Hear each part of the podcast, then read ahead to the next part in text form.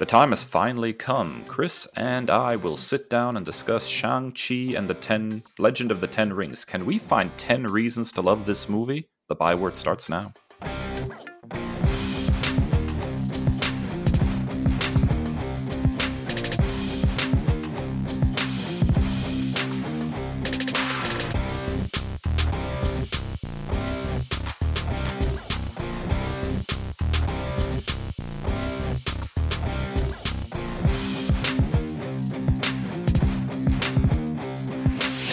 Ladies and gentle people, welcome back to another episode of the Nerd Byword podcast, the best podcast around for nerds. There, I said it, it's the truth. In this episode, we are finally going to sit down and discuss uh, the newest MCU entry, Shang-Chi and the Legend of the Ten Rings. What did we think of the movie? As always, we're going to be tackling our likes and dislikes. But before we hit the big talk, it is, as always, time for.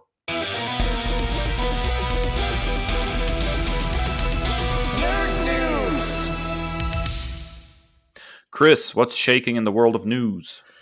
Well, it looks like Disney Plus is just adding a couple more Infinity Stones to its arsenal. Um, looks like uh, Kathryn Hahn is getting her own Agatha Harkness series uh, that is spinning off. Uh, WandaVision head writer Jac Schaeffer would serve as the writer and executive producer. This is in the very early stages. Um, very exciting. Uh, I, I, think that Kathryn Hahn was one of the strengths of that series. Um, you know, not all that surprising uh, that it was Agatha all along, but it did produce one of the biggest earworms of the last year. Um, and then in an additional report, it looks like um, the stars may be aligning, and I'm going to have to flip on manifest mode again because it looks like Teyonah Parris could be getting her own Monica Rambeau Disney Plus series. Now, this is just a rumor uh, from Daniel RPK, but oh my God, if we get a Disney Plus series of Monica Rambeau, I, will just die of happiness. And we're getting uh, Black Canary already. So, I mean, Disney knows that they've got a good thing and they're being smart with this, like just cranking out popular characters with their own series. So, I'm super excited for this. And I hope that all the rumors are true, as Lizzo would say. Yeah, see, I'm very curious about this in a number of ways. I'm very curious to see what the plot would be of an Agatha Harkness uh, Disney Plus series. Would it be a, a prequel uh, to what we saw in WandaVision? Would it be a sequel where she breaks free from whatever you know Wanda did to her at the end uh, of that series? Um, and you know, are we going to delve more into her background, her motivation? Like, what exactly are we looking at here? Um, a lot of questions to be answered. Now, uh, having uh, Monica Rambeau getting her own Disney Plus series would be absolutely fascinating. Given the timeline, I would be assuming that this would be uh, as a sequel to the Marvels, perhaps. Uh, so it's very difficult to predict what this show would actually be about, sort of broad strokes wise, since we do not know what Monica Rambeau's status is going to be after that movie. So a lot of question marks here. Um, but the you know out of the two rumors, I think I've seen the Agatha Harkness thing um, reported much more. Uh, so that seems, I would say, almost like a safe bet at this point. Uh, one way or another, Disney Plus has been producing some interesting stuff, Kris. So I'm I'm looking forward to seeing what they do with these characters. Yeah, I'm I'm, I'm very happy with uh, the bang for my buck on my subscription. I just finished What If, and that was really ambitious and fun. Um, the animation was a little hit or miss for me, but uh, it was a lot of fun and, and seeing the a lot of the characters come back. Lake Bell, here's my hot take of the week. Lake Bell, who famously does an incredible job as Poison Ivy in the Harley Quinn animated series, is an incredible Natasha Romanoff. Uh, love her in that role. Um, and then uh, you know i've still got star wars visions on my docket and i've heard nothing but great things for that. And then you add two series like this. As far as what are we going to do with the agatha thing I, I have bounced around a couple ideas seen a lot of stuff speculated on the internet. I was incredibly intrigued with like the the flashback to uh, salem massachusetts in that one scene of like the next to last episode possibly the last episode i can't remember but i was super intrigued by that. Also there's a lot of speculation uh, comic fans know that Agatha Harkness was the nanny and you know rearer of Franklin Richards, who um, before Dan Slott did what he did. Uh, no comment. uh, was one of the most powerful mutants in the entire Marvel universe, and so a lot of connections to the Fantastic Four, which you know is coming up as well. So lots of speculation running rampant. Um, I'm, I'm just super excited for the MCU content we're getting. The Marvels is one of my most anticipated. Um, your most anticipated, your girl Kamala Khan, uh, my girl Monica Rambeau. Like it, we're we're eating good, Dave. We're feasting. Yeah, I would say so. All right. Um, speaking of your girl, uh, Sabrina's back. Praise Satan uh, look, look, man, I don't know what to say to this particular story. So, um, as longtime listeners know, I'm a huge fan of Netflix's Chilling Adventures of Sabrina. Um, I, I, thought it was a, a perfectly um, infused horror series with great acting, great writing, uh, wonderful atmosphere. And the show regrettably only ran for two seasons, split each into two parts. So we got four sort of mini seasons basically of the show before it was canceled. And spoiler alert, the series ended with Sabrina Spellman sacrificing herself and dying. So, you know, a, a certain amount of closure, I guess, but still, um, you know, I feel like in a lot of ways this was a, missed opportunity. I think there was a lot more storytelling uh, to be done there with that character. And Kiernan Shipka's performance of Sabrina Spellman was absolutely spellbinding. Absolutely loved it. Uh, a show that I have very little um, patience for, but is uh, produced by the same team is the CW's Riverdale, which to me, uh, in my few attempts watching it, represents in a lot of ways some of the very worst CW tendencies of like this absolutely weird teenage drama that goes so far over the top it reaches almost parody levels. So I've been avoiding that particular show like the plague. And now it appears like I am going to actually have to grind my teeth, sit down, and watch an episode of Riverdale and I don't know if I can stand it. But uh, so there was um, a writer from Riverdale, Evan Kyle, was doing a Q and A on the Dip uh, after the season five finale of Riverdale, and confirmed that uh, Sabrina Spellman is coming to Riverdale uh, in season six, episode four, uh, a uh, episode entitled "The Witching Hours." Um, we're going to get Kiernan Shipka back in her role. Uh, there's not a whole lot known about the episode. The only thing we know is that uh, one of the characters from Riverdale, Cheryl Blossom, whoever in the world that might be, is going to get involved with some dark magic, and Sabrina's going to show up to help her in some way. Now, how they're going to explain this one, considering that the character is is dead in her own show, uh, I have no idea. Maybe this is you know uh, set before the finale of Sabrina. Uh, maybe we're getting her, you know, out of the afterlife. After all, uh, th- that would be a positive. I think I still maintain some kind of hope we might get a revival at some point, a movie or something from Netflix, because canceling this show was an injustice against humanity. So you know.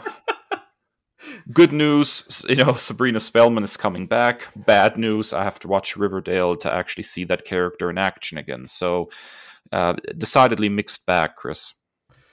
Yeah, it's really uh it's really inexcusable that I haven't taken the dip to to watch the chilling adventures of Sabrina. I was a huge fan of the the show back in the day, um, the Melissa Joan Hart series. Okay, let's let's be real. Uh, I was a huge fan of Salem, uh, voiced by Nick Bakay, who was an absolute scene stealer. Uh, and then Kiernan Shipka, like, oh my god, what a tour de force actress that that the woman is. I mean, um, watching her grow up right before our very eyes on uh, Mad Men as Sally Draper, even though she, you know, needed to be grounded or some sincere punishment the way that she acted most of the time. But a huge fan of her portrayal in that series. Um, and then you add to the fact that Miguel uh, Aguirre Sacasa is is the showrunner of that and one of my favorite comic book writers, one of the most underrated comic book writers with you know, I sang his praises on the Night uh, Nightcrawler solo, sensational Spider-Man run. Uh, yeah, it's time for me to to to click the play button on that, even though I'm already upset that you know it was prematurely canceled. Yeah, premature cancellation seems to be a theme in our lives, Kris. All right, folks. Well, that's it for Nerd News. Stick around after a short break. We will be back with our big talk, where we'll, we'll be talking about Shang-Chi and the Legend of the Ten Rings. Stick around.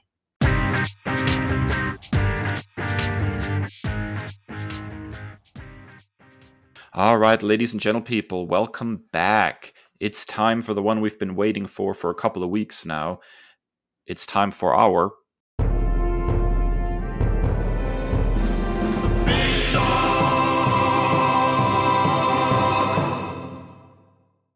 And of course, this week we are finally talking about Shang-Chi and the Legend of the Ten Rings. Now, we've made a habit, Kris, of trying to review uh, some of these newer movies as they come out, but I will freely admit this was my fault. I was a little delayed in being able to watch the movie. So now that I finally watched it, we can sit down and actually have a good conversation about this. As always, when we uh, review a movie, we each have found three things we really liked and three things we uh, really disliked about the movie, and then we're going to present our final verdict. So, Kris, if you can kick us off with your first like of the movie. Well, I think this is um, probably one of my favorite um, MCU adversaries. I don't, I don't know that it rises to villain um, but Wenwu is is just absolutely captivating and mesmerizing in, in this uh, film. And Tony Leung, I mean, delivers like it is insane what he brings to this uh, brings to the screen here, and like the complicated like muckiness of this entire relationship of like you know so I'm I'm not as well versed as I'd like to be in Shang-Chi comics. So, you know, from what I understand, it's a pretty stereotypical like dad is a crime lord and all this, but like this is so much more than that. This is a much more nuanced storyline. It's so well written. There's nuance to um, their relationship and like what he wants for them. It is not this like, you know, my dad's the kingpin or something like that it's truly like I want the best for my children and you know while i'm flawed you know like so as a father like i could i could see you know it's not necessarily the approach that i would take with my children but like you could you could relate like watching this as a father is a different experience that i would have watched you know you know in my 20s or something like that um but also it was just like such crisp, smart writing with you know the cultural appropriation bit. I, I'm immediately thinking of at the dinner table when they're talking about the name of the Mandarin and like just how they laugh it all off and how hilarious it is. And I I just loved everything about that character. Um, even his motivations is he truly believes that he is and this is full spoilers. So if you haven't watched Shang-Chi, why in the world are you listening to a reaction podcast episode on Shang-Chi? But we, he truly believes that his wife is behind this wall in Ta Lo, and in, is immediately as he sees that he's been duped and he's been tricked, it is immediate. And so, like, you see these motivations and and and so many cases not just the MCU but villains in in comic book movies at large like they really lack that motivation and really lack any kind of relatability so you can kind of see where they're coming from and it's just believable. It's just usually just like starch cardboard type stuff but like you really relate with this guy and i absolutely loved everything about the character the portrayal all of it yeah, talk about a character getting, you know, an upgrade. Uh, we move from this basically this racist stereotype and caricature in the Mandarin from the comic books to, you know, a, a complex, interesting character with a dark side and and also a lot of love for his wife and his family. Um, yeah, I absolutely love this character, and I think this is probably one of the best changes uh, that the MCU has made uh, as far as a villain goes. I think um, there was a lot of disappointment when Iron Man 3 came out, and that's the kind of direction they decided to take with the Mandarin, this whole, you know, actor that was hired. And, you know, once again, we have this businessman rival of, of Tony Stark be the real villain. But what they did here, I think, with the Mandarin character uh, is they created a kind of complexity uh, and a character that you actually really are interested in, and in some moments even root for. I mean, there are moments, especially when you know his his wife is killed, where it's difficult to find fault in his him getting um, let, letting his anger sort of take over. You know, so I, I would say this is by far the best MCU upgrade uh, in an adaptation of a character that we have seen. The changes were all spot on. This is a great, great character, which I think in a lot of ways made you know his ultimate fate in the movie that much more disappointing because I think here's a character that we could have seen more of in the future. I think there was still stuff to mine there. I totally, totally agree with everything that you said. Although I would, I would um, like to present the case of Mbaku as like right up there with the same level of super racist trope from the comics, even though it may not have been ill intentioned.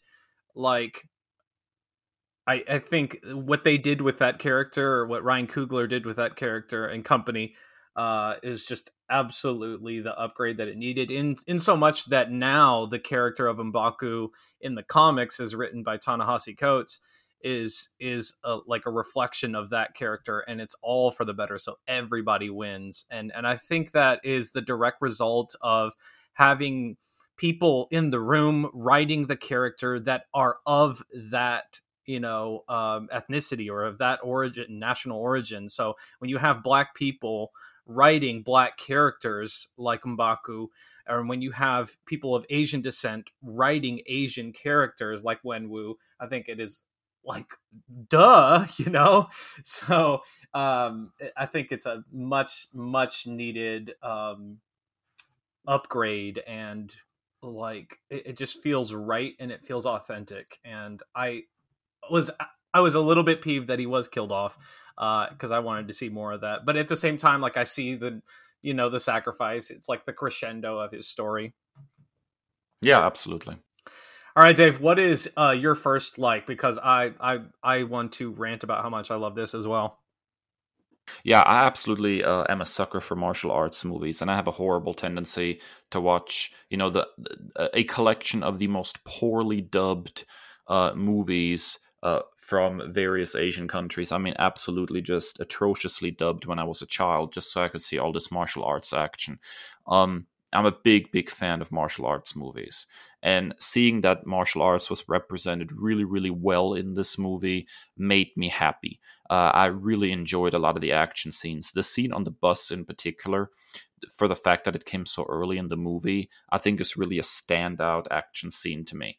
Uh, there was a lot of fun in that scene, and it just really worked. All the pieces just fit together perfectly. I will say that I was a little disappointed that in some parts the the, the lighting and the camera work kind of muddled being able to really enjoy uh, some of these martial arts scenes. I think the the camera later on in the in the sort of latter half of the movie got a little bit of ADHD going on. It's kind of just all over the place. Um, kind of lingering and taking you know a little bit of time to really showcase the martial arts i think would have been better because let me tell you everybody involved in this movie that worked on the stunt work uh, deserves an a plus like th- this was fantastic stuff i really really loved uh, the martial arts, and it's a perfect flavor for for a, a MCU movie because one thing we have not had a lot of is real, sincere, well choreographed martial arts. So this this was really really a lot of fun for me. Yeah, I immediately like want to go binge like all the old school kung fu stuff, all the Jackie Chan, all the Chow Yun Fat stuff. Like it's it's just fun and it's so well choreographed. Like it's like a dance. I'm telling you, Dave, I was I had tears in my eyes watching that opening scene of Ta Lo and like um you know the the the choreography on that opening fight with Wen Wu and and Shang-Chi's mother um it, it was immediately reminiscent of Crouching Tiger Hidden Dragon and like just it's it's like a symphony of it, it's just so poetic and i could go on forever like it's just so well done like that entire team of the choreographers, the stunt crew, everybody needs to be up for Academy Awards because it is beautifully done. Yeah, I, I absolutely loved it, Kris. All right, what is your second like of uh, Shang-Chi and the Legend of the Ten Rings, Kris? So, you know me, I'm a big language, culture, history, mythology nerd, and I loved all of this the the love letters to Asian culture and history and mythology, which, you know, I have no direct connection to, you know, genetically speaking, but I love celebrating other cultures. And it's fascinating to me watching how other people live, like what's their story? What have they been talking about for the last 500,000 2000 years? Like so looking at the differences of you know norse mythology egyptian mythology you know sub-saharan african mythology asian mythology to explain you know tale uh, creation stories and, and things like that of like and, and, so like down to like the mystical creatures that were in Ta Lo it was just such a beautiful thing. Um you know the jinchuriki of you know the nine-tailed fox. Like I absolutely loved uh the the the Chinese lions. Uh loved everything about it. And so it was just I I think you know from the outside looking in as a boring old white guy like from what I from what I understand from what my black friends and family members experienced with with Black Panther it was a celebration of their culture their history and their community and this seems like it was along the same lines for for uh, the Asian diaspora, and I was so happy to see that. I was so happy to see um, all those people get a chance to just celebrate and be proud of their heritage, and it was just so cool to watch all of that unfold. Yeah, you know, uh, I've like I said before, I, I have a tendency of watching a lot of foreign films you know, thank God for subtitles because the dub work on a lot of those, especially older movies, is absolutely atrocious. Um, so I, I, I, really, especially in the martial arts genre, but even beyond that, I'm just a big fan of of films that come from the Asian market, and so seeing particularly uh, Chinese culture represented in a, a, big blockbuster like this is, is, you know, pretty much out of the ordinary. Um, I mean, the most that you get is you know something like. Uh, oh, uh, Rush Hour, for example, where you have you know Jackie Chan and you kind of just transplant him into this very tropey sort of American setting, rather than allowing you know th- that actor to to bring along you know their culture and their storytelling methods. Uh, once it's transplanted into Hollywood, it all sorts of gets sort of gets diluted, and that's not to say that Shang Chi is not diluted too. It still has you know that uh, especially in the second half, it goes a little classical MCU tropey, and and there are things that are clearly diluted because of Hollywood. But um, I think this is more of a willingness in Hollywood to embrace a little bit of that kind of storytelling than I've seen in a good long while, and I'm I'm very pleased to see that.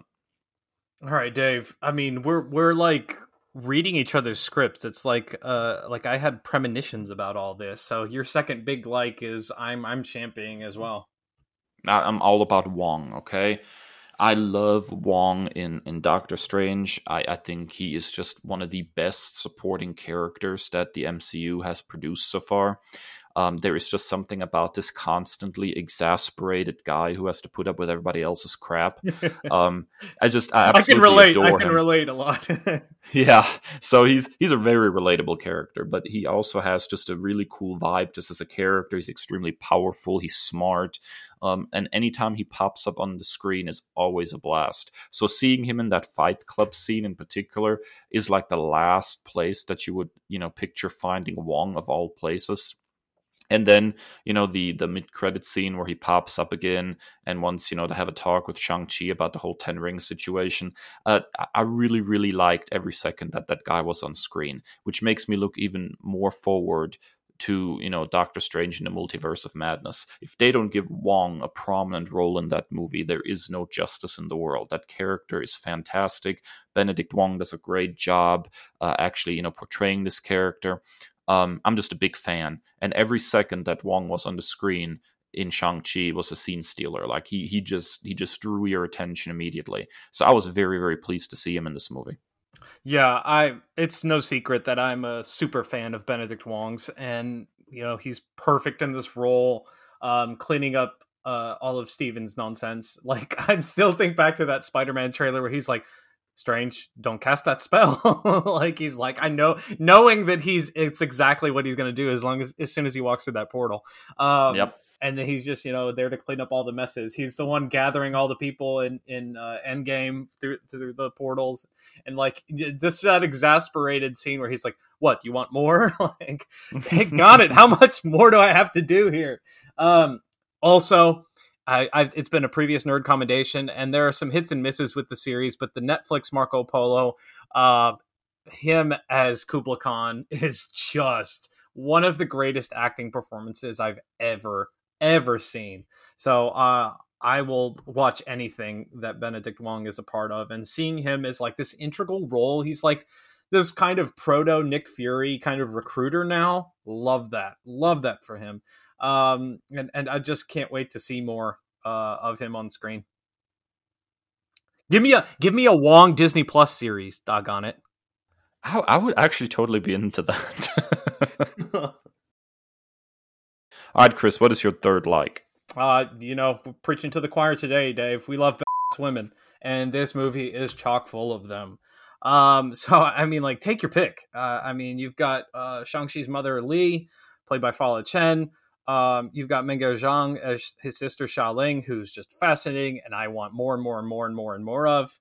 Uh, and then the deity herself, Michelle Yeoh as Ying Nan. Like I, they're so strong and confident, and they have this presence about them that without saying a word, without throwing a punch or a kick, like they own the room that they're in. I mean, like you have the the scene where the the gang members or whatever come to their home when when Shang is little and his mother is standing there alone against all these gang members and she ultimately dies. But like that last stand mentality of just her presence against all of these rough and rugged ruffians is just so powerful and inspirational. And um, I know we'll talk about Xialing specifically here in a little bit with some more but um, I I just need more and more and more and more of her yeah, I would say that uh, you know overall they did a really really good job with the women in this movie. I, I do have something to say a little bit later in the dislikes uh, about one particular situation, but uh, I will totally echo that. Anytime you get to have you know uh, women that kick butt, I'm all about that. I, I love strong female characters, so th- this was re- very very cool, Kris. All right, Dave. Let's finish up the likes category. You got one more. I think the whole movie to me works because of the family dynamic. I, I you know, when you strip away all the uh, you know, dragons and, and ten rings and supernatural stuff and martial arts. What you got here really is just a a, a story of a family, um, you know, a deeply fa- a deeply flawed father, uh, a mother who dies too early, two kids who couldn't you know deal with the loss. Uh, the whole family sort of drifts apart you know th- these are things that that happen in the real world all too often and because of that there is a resonance in that movie. Just it, it feels true it feels real it feels honest. So i think that really is what makes shang-chi and the ten rings tick. It's not so much you know how awesome the martial arts is. It's not so much you know the guest spot of wong. I think when it comes right down to it it's the family dynamic. Is that when when you gather this family around the dinner table you really care about that dynamic taking place you know that that scene is almost as good as any martial arts scene in the movie. The verbal sparring between the family members alone is worth the price of admission here. Um, so keeping in mind that this is in a lot of ways a family drama while you're watching it i think you get a lot more out of it even than just enjoying the fights and the special effects. Yeah you took the words from my mouth. I would wager that you know this movie and any movie that is you know in a similar setting is the family dynamic is the foundation the walls and the roof of the house and then everything else is just you know interior decoration or paint on the walls. Um, you know the martial arts is you know a nice love seat you know but like what what when you boil this movie down strip it to its you know its essential ingredients of why it resonates with so many people why it works on so many different levels is the same reason that we related to uh, Black Widow, like the the strengths of that movie were that family dynamic and sign me up for a mealtime scene in any family dynamic movie like this because those are the strengths. Those are the ones that i go back to personally of you know no matter what shape or size your family comes whether it is you know covert Russian sleeper agents that aren't really related to one another, or you know the complicated uh, history that you have here with this family. I mean, um, even I, I even go back to one of the first scenes in the movie with Katie's family, um, and you know Shang, uh, you know, being kind of like adopted into that family. Like, come over here, get a bowl of food. just like those endearing little notes. The scenes don't have to be super long. It just kind of grounds it into that relatability. And I'm always here for a good mealtime scene. I'm also getting a little bit hungry. All right, Kris. So this uh, this is taking us now into the dislike category. So I'm I'm very interested to see how we're going to spar here because I think you and I are going to have a couple of disagreements in this category. So what was your fir- first major dislike of Shang-Chi and the Ten Rings? So um Awkwafina as a whole is is a problematic individual with, you know, the appropriation of, you know, African American, you know, lingos and ebonics that she just uses and then anytime she's asked about it, she dodges the question um, so I tried to divorce all preconceived notions, um, and I, I, I, thought I did a pretty good job of it. So, um, but for me, you know, whole kit and caboodle, I think the character of Katie was kind of bland and um, a little archetypal, if you will. Like it's it's that's the the the the best friend who doesn't have any powers or whatever. Um, I did like that they did have this platonic friendship, um, a male female friendship that didn't have to be romantic at all. So that was the part that I did really enjoy about it. But the role of Katie really did not do a whole lot for me. Um, it's just kind of like a tag along type thing that didn't really add anything to the plot. But again, I did like the fact that their relationship was not automatically romantic. See, uh, this is one of the things that I think we uh, kind of disagree on because I didn't come into the movie knowing anything about Awkwafina or anything about you know the problematic stuff she does as an individual, um, and neither did my wife. And actually, my wife and I really enjoyed, particularly in the first half of the movie, the interplay uh, between Shang and Katie. I, there, there, was something very interesting there that we really enjoyed. And yes, you hit the nail on the head. Having a, a, friendship between a male and a female character that doesn't devolve into oh my gosh they're in love was actually very very refreshing because that seems to be sort of the um, the default position of a lot of Hollywood movies, anyways. But the other thing that I really liked about the character is that there was a little bit of an arc for her actually. You know those archetypical characters that are like on the sidelines and don't have powers they don't really have eh, you know as defined of an arc as katie did. You know the the whole um you know directionless slacker at the start and then trying to you know find something that she can do to help as the story progresses and then the whole archery stuff. There was a a arc there that i at least felt uh, was worthy of inclusion in the movie. Now, where they go with that character from here, because they very much seem to hint that wherever Shang goes next, Katie's going to follow. Um, that that is a toss up to me. But as far as this singular story, um, I thought it was perfectly fine. See, I um, it, I see, I see what you're saying there, and I felt like and, and we'll talk about undercooked storylines in a second but but i think that one was uh, it fell a little bit flat for me like it was uh, it, it needed a little bit more like she learned archery in three days like that was a little hard um i've been at the archery range it's not that easy um so just it, it, it left a lot to be desired in my opinion fair enough all right, what is um oh no. Oh no, I see your first dislike and we may have to disagree a little bit more. Yeah, so yeah, I knew this was going to be a hot take. Um, I, I, I kind of feel like this movie is guilty of the sin of pretty much every superhero movie, and that is that they never take when they when they're innovating in the storytelling, they never take that story to its logical conclusion. Instead, they tack on some kind of you know CGI heavy you know, special effects extravagance, even if that is not where I think the story necessarily needed to go. And in this particular case, I'm just going to say it. We didn't need the dragons. Um, I I think the entire climax of the movie, the big final fight, was all unnecessary.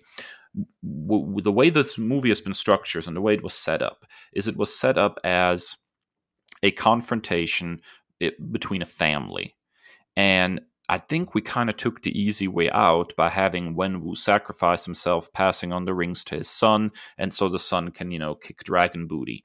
Um, I don't think that's necessarily where this movie needed to end. Wenwu is an incredibly complex character, for one, absolutely. And I feel like that ending just kind of brushed him aside uh, and all that complexity really in favor of let's let's you know go ahead and fight some dragons. To me the natural climax of this movie should have been a much longer more drawn out and more complex confrontation between shang between wenwu and between uh, Xialing, the sister. I think that is where the movie should have ultimately ended and anything about dragons and all that stuff could have very easily be saved for a sequel. The problem, of course, is that this is an MCU movie and you need a big special effects extravaganza at the end. But having a smaller, more intimate climax focused on the family, which could have featured some absolutely stunning martial arts, would have been something incredibly different and a real risk for a Marvel movie. And I think it would have rang truer in the grand context of this movie just to end with a family confrontation and maybe a hint that we're going to have this whole dragon thing you know in a sequel that escalates a little bit.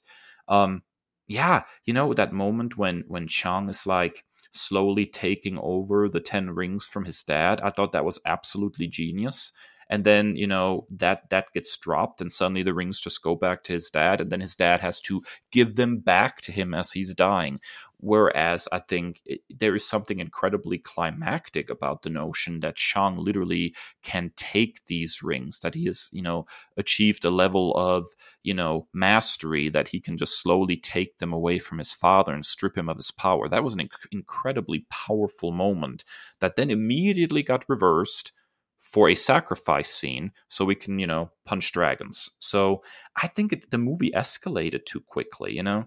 Um, you start with this great martial arts bus scene, and within two hours, suddenly we're riding dragons. You know, a, a, little slower growth, save something for the sequel. I think would have been much smarter here. Plus, I just wanted a really intimate, you know, these this family hashing it out with fists and feet. I think that would have been a lot more fun, Kris. Well, I, I, I, for one, will never argue against dragons, so that is a very pun intended hot take. Um, but I, I do see what you're saying. I see. I, there, I think there was a lot of pots on the stove, if you if you get what I'm saying, because yeah. I just I just thought of this one, and I would have added it to my nitpicks. Um, I want I wanted more background on the rings. Like we just start with, oh, he's got them like where did they come from? And so i was i was i was happy to see that little bit uh, of a nugget in the mid credit scene or last credit scene. I can't keep track of which one but i wanted to see like him finding them. It's a super quick scene a little indiana jones give me that. But um yeah i thought it was i thought it was fine uh, particularly the dragon of life or the lifesaver or whichever the white dragon is that's underwater because that tied in directly to his mother. So like that one was fine. Um and then Uh, third third acts are not Marvel's strong suit. That's you know been been widely you know fleshed out for for a good long time. But I I see what you're saying, and I I, I it was it was a little disappointing. So I was okay with the the one white dragon, but like the monstrous tentacled one, that one I feel like we could have like nipped that in the bud and still had that final confrontation with uh, between Shang-Chi and and Wenwu and then like he f- sees it somehow without like this whole thing uh you know kind of right at the last second at the 11th hour kind of seeing the error of his ways without having you know it's it's it's not very subtle you know having to see like all of the mess that he's unleashed. Uh, i wish we could have done it without that. Yeah I, I think that's fair. All right kris next dislike I think this might tie in with one of your dislikes as well, but I needed more in a in a movie that's called Shang Chi uh, and the Legend of the Ten Rings. I needed more Shang Chi. It feels weird to say that.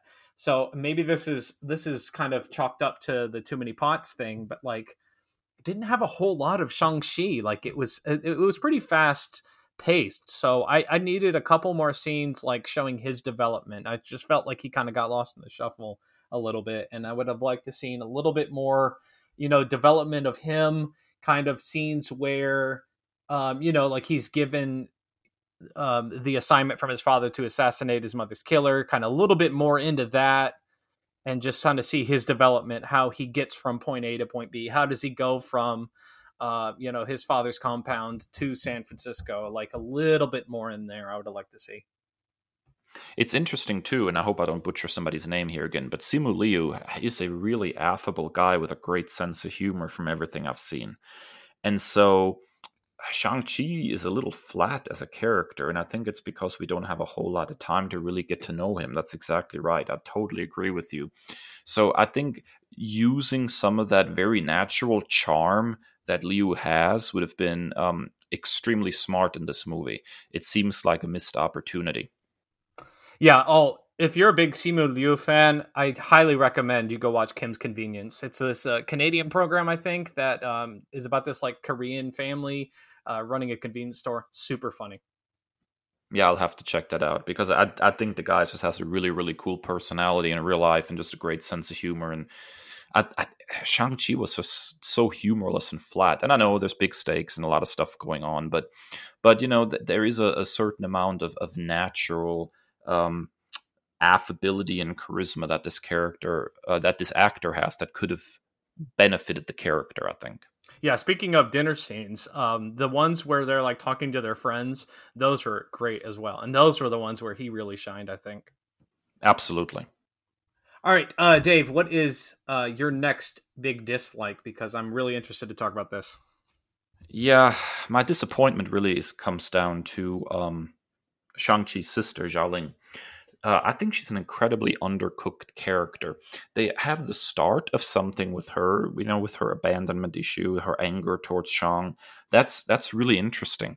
But then that train, that that that whole uh, that whole idea kind of gets abandoned a little bit once they get to you know mystic village and other dimension and suddenly she you know sides with shang she's one of the good guys only oh wait mid-credit scene you know she's actually not dismantling the ten rings organization she's taking it over she's going to be the new you know leader of this organization like that whole back and forth felt incredibly flat to me because it, she was so ill defined. I, is very difficult to wrap your head around her motivation, where she's coming from, why she decided to drop her anger towards Shang, then why she decided to go ahead and take over, you know, the Ten Rings organization.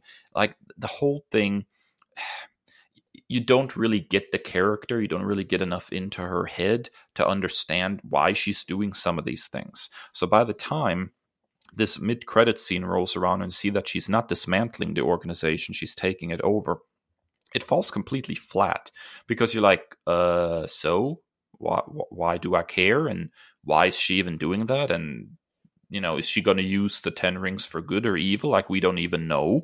Uh, the whole thing is just undercooked. I think is the best way to put it, Kris. Yeah. So so many plots and so many undercooked things. I, I think you know with so many moving parts it's just like one of those things you're like they they expect the audience to just kind of run with it.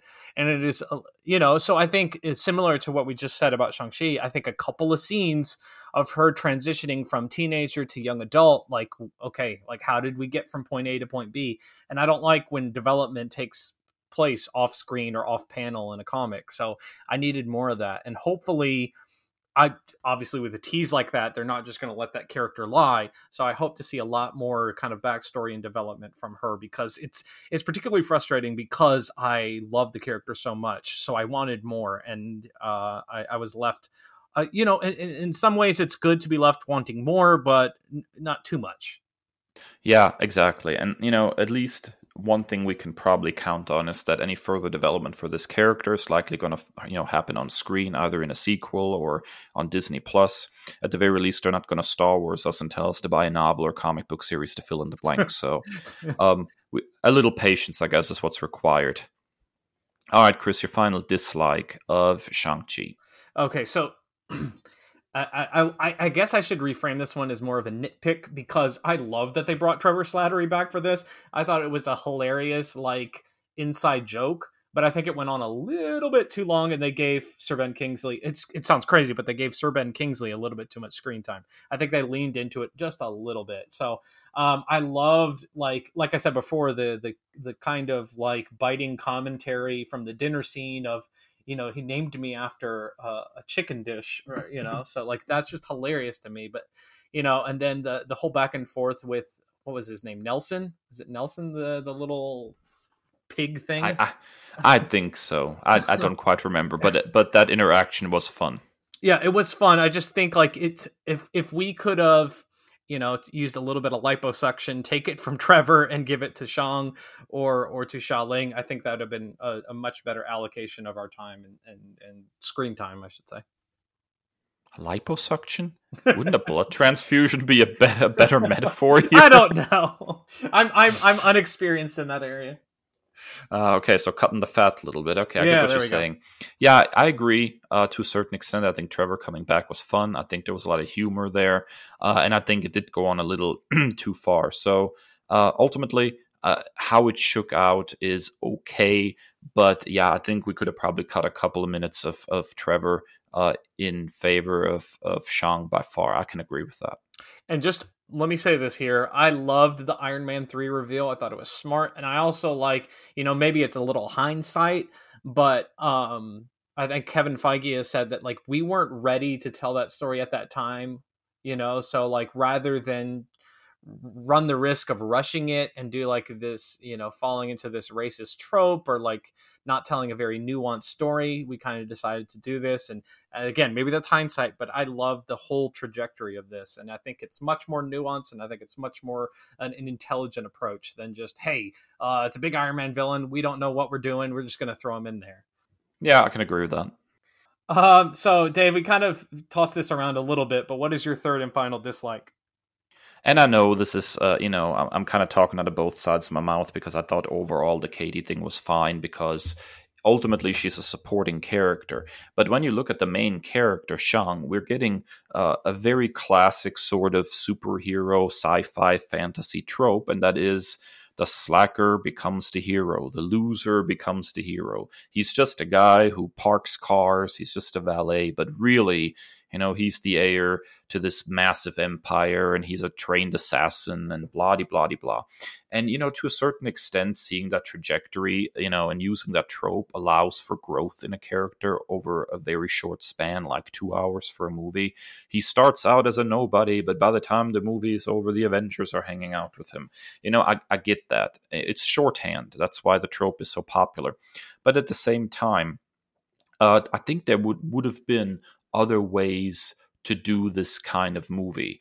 Um, we could have you know had him hiding out in a different way in a different situation. He didn't have to you know hide out as this complete slacker parking cars or we could have done the movie completely from inside the 10 rings and you see him actually trying to run away and he keeps getting brought back by his father and ultimately he has to stand up to him. You know you can still have the trevor stuff and and you know the angry sister because he keeps running away. You didn't have to go. He's hiding out in america as a valet. That that main character slacker turned hero trope is getting a little tired in superhero media i think kris. Yeah i could see that. I think you know especially with such a you know an important shift and uh, the you know the resonance and, the importance of what um, the character of shang-chi means to so many people i think uh, you know, could have been a little bit better served than that also it's making me think of that Hades game that I uh, nerd commended a couple weeks ago, where you're uh, Hades' son trying to escape the underworld. So that made me chuckle a little bit.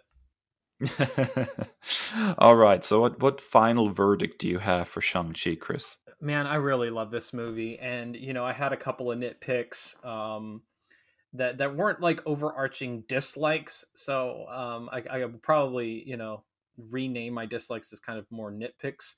Um, but I really love this movie, and it instantly shot up. You know, recency bias, of course, but like I think the strength of Wenwu, the beautiful choreography, the beautiful homages to things like Crouching Tiger. Um, I think this really rang true for me. So I'm I'm gonna go give this one a solid A. Yeah, you know what? I think I'll echo this. It was a very, very good time. I had uh, a lot of fun watching this movie. My wife really enjoyed it too, and although you know the superhero stuff is not her absolute favorite, I think she she got a lot out of this movie. Um, it, it works in a lot of ways, and even though there are you know a few things here and there that could have been better, I think for what they were trying to accomplish with this movie, I think they have a lot of lot to be proud of here. All right, well, that is it for our uh, overview of Shang-Chi and the Legend of the Ten Rings. Uh, hit us up on social media. Let us know how you feel about the movie. After a quick break, we'll be back with the first installment of Nerd Nightmare. Yep, it's October. Let's get frightening. Oh, God.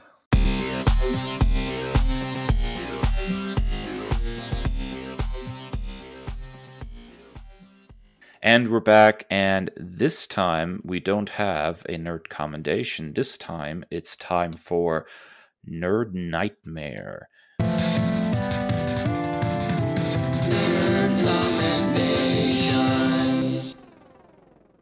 In this week's uh, Nerd Nightmare, we're going to be talking about The Exorcist. Now, for those of you who uh, weren't Byword listeners last October, Nerd Nightmare is a segment where I, a uh, very seasoned fan of horror, introduce Kris. Torture. Scary, a little scaredy cat to to various classics in the genre.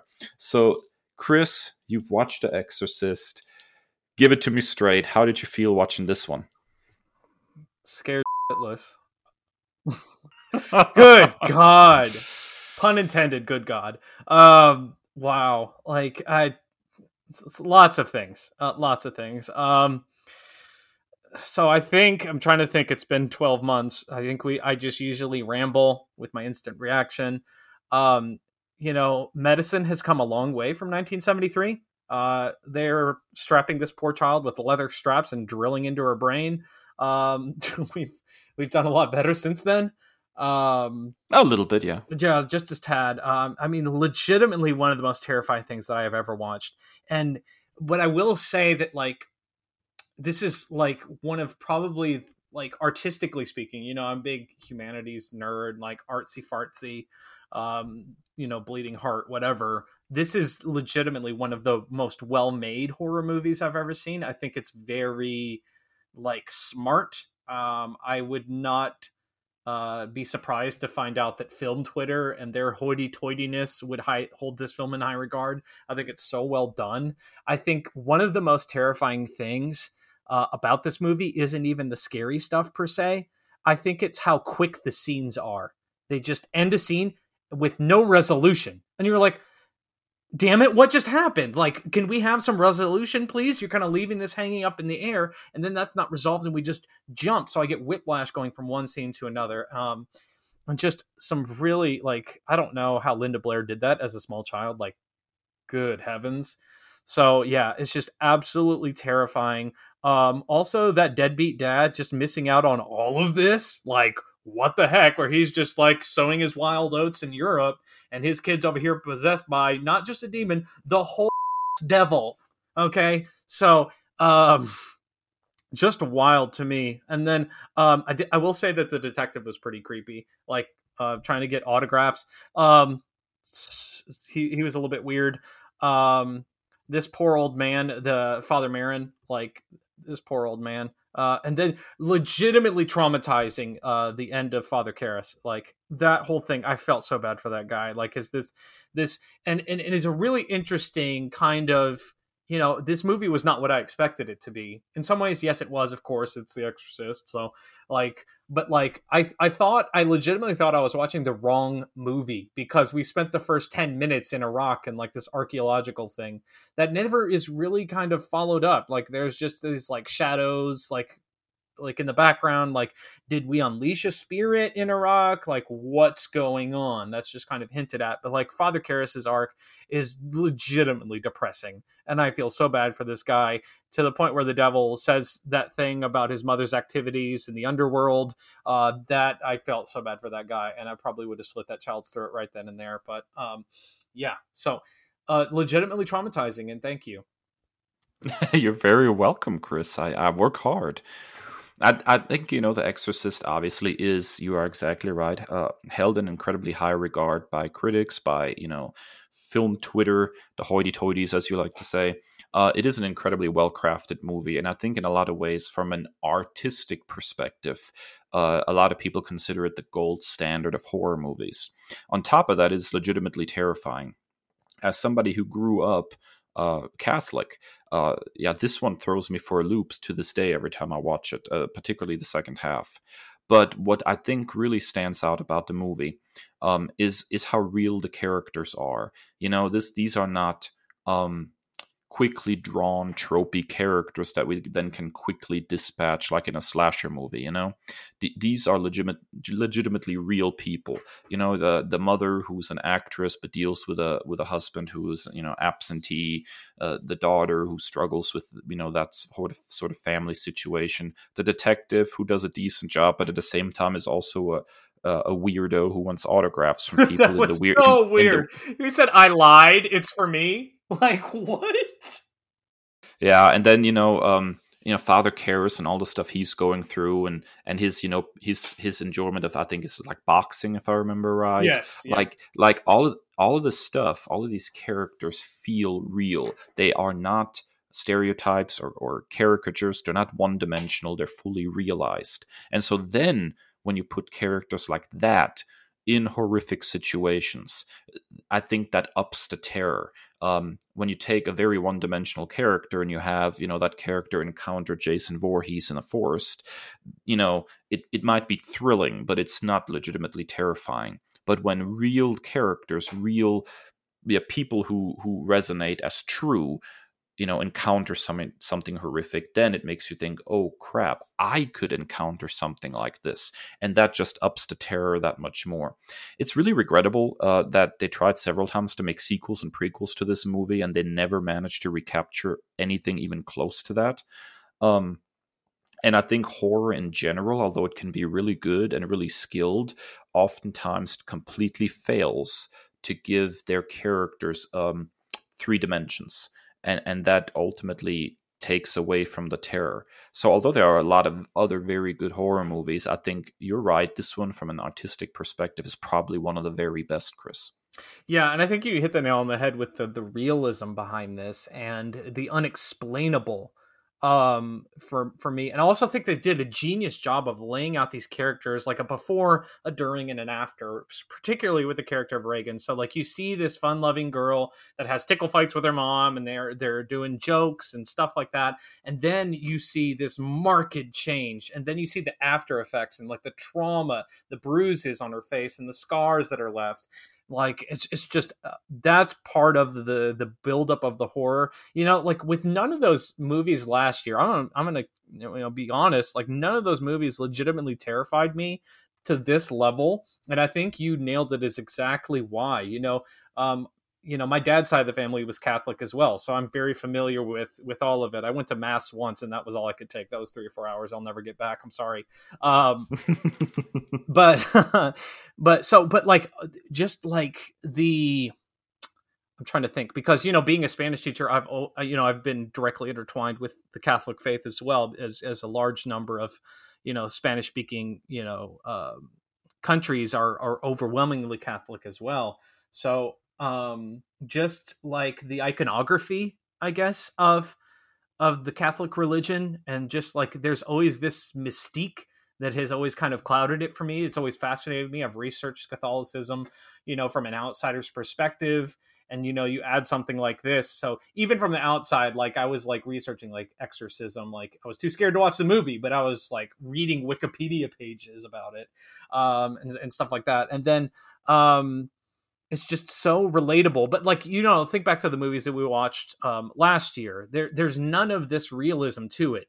Um, you know, with with Nightmare on Elm Street, that's just like a weird ten year old's fever dream. Like, okay, so this guy's got a big claw hand. Like that seems silly. That wasn't really terrifying to me. Um, it was a little bit over the top, and so like that kind of dumbed down the scariness for me um the haunting that was just a joke and like yeah like the cgi is so bad so bad these little children hidden in the wood they look like they're just swimming in chocolate um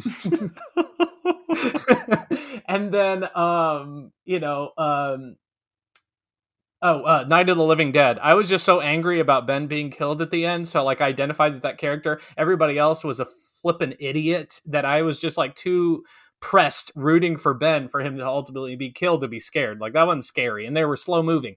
Also, Michael Myers, not very scary to me because I mean, I know what's going to happen because he has his own freaking entrance music when he walks in a room. So, oh, it kind of is kind of anticlimactic. Also, he's very slow moving. If you don't throw a box under that dude's legs and trip him, like, come on.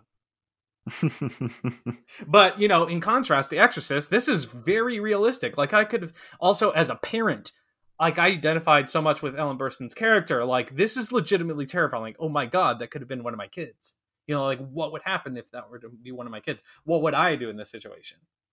Yeah, exactly. Yeah, it's one of my all-time favorite movies, and although I don't revisit it as often as some, uh, for obvious reasons, uh, it is always fantastic to revisit it. Yeah. Also, also screw you for sending me that GIF. Um, you know, in reply on Twitter when I was running away from the movie. Yeah, yeah. you're, you're very. You like? I'm like a. I feel like a, a moth trapped in a glass with this experience. well, maybe maybe next week's Nerd Nightmare won't be quite as terrifying, Kris. Maybe. Oh God, I don't even know what did what did we pick. Oh, I'm gonna have to revisit the list myself at this point. Alrighty, folks. Well, that's it for another episode of the Nerd Byword podcast. Thank you so much for joining us for another episode. If you like what you heard, please give us a rating and review on your favorite podcasting platform and subscribe so you never miss an episode. We release episodes every Monday and we are available wherever you can find your podcasts, including our very own website, nerdbyword.com. And as always, hit us up on social media on Twitter and Instagram at Nerd by Word, uh, or individually at That Nerd Dave and That Nerd Kris. Be sure to check out our sibling podcast, X of Words, uh, for some merry mutant madness. And as always, stay well and stay nerdy. The Nerd Byword is written and produced by Kris and Dave, two nerds with a love of all things pop culture. The podcast features music by Al Jimenez with additional drops composed by Joe Biondi. Our show art is by Ashery Design. Find us at nerdbyword.com and wherever podcasts are available.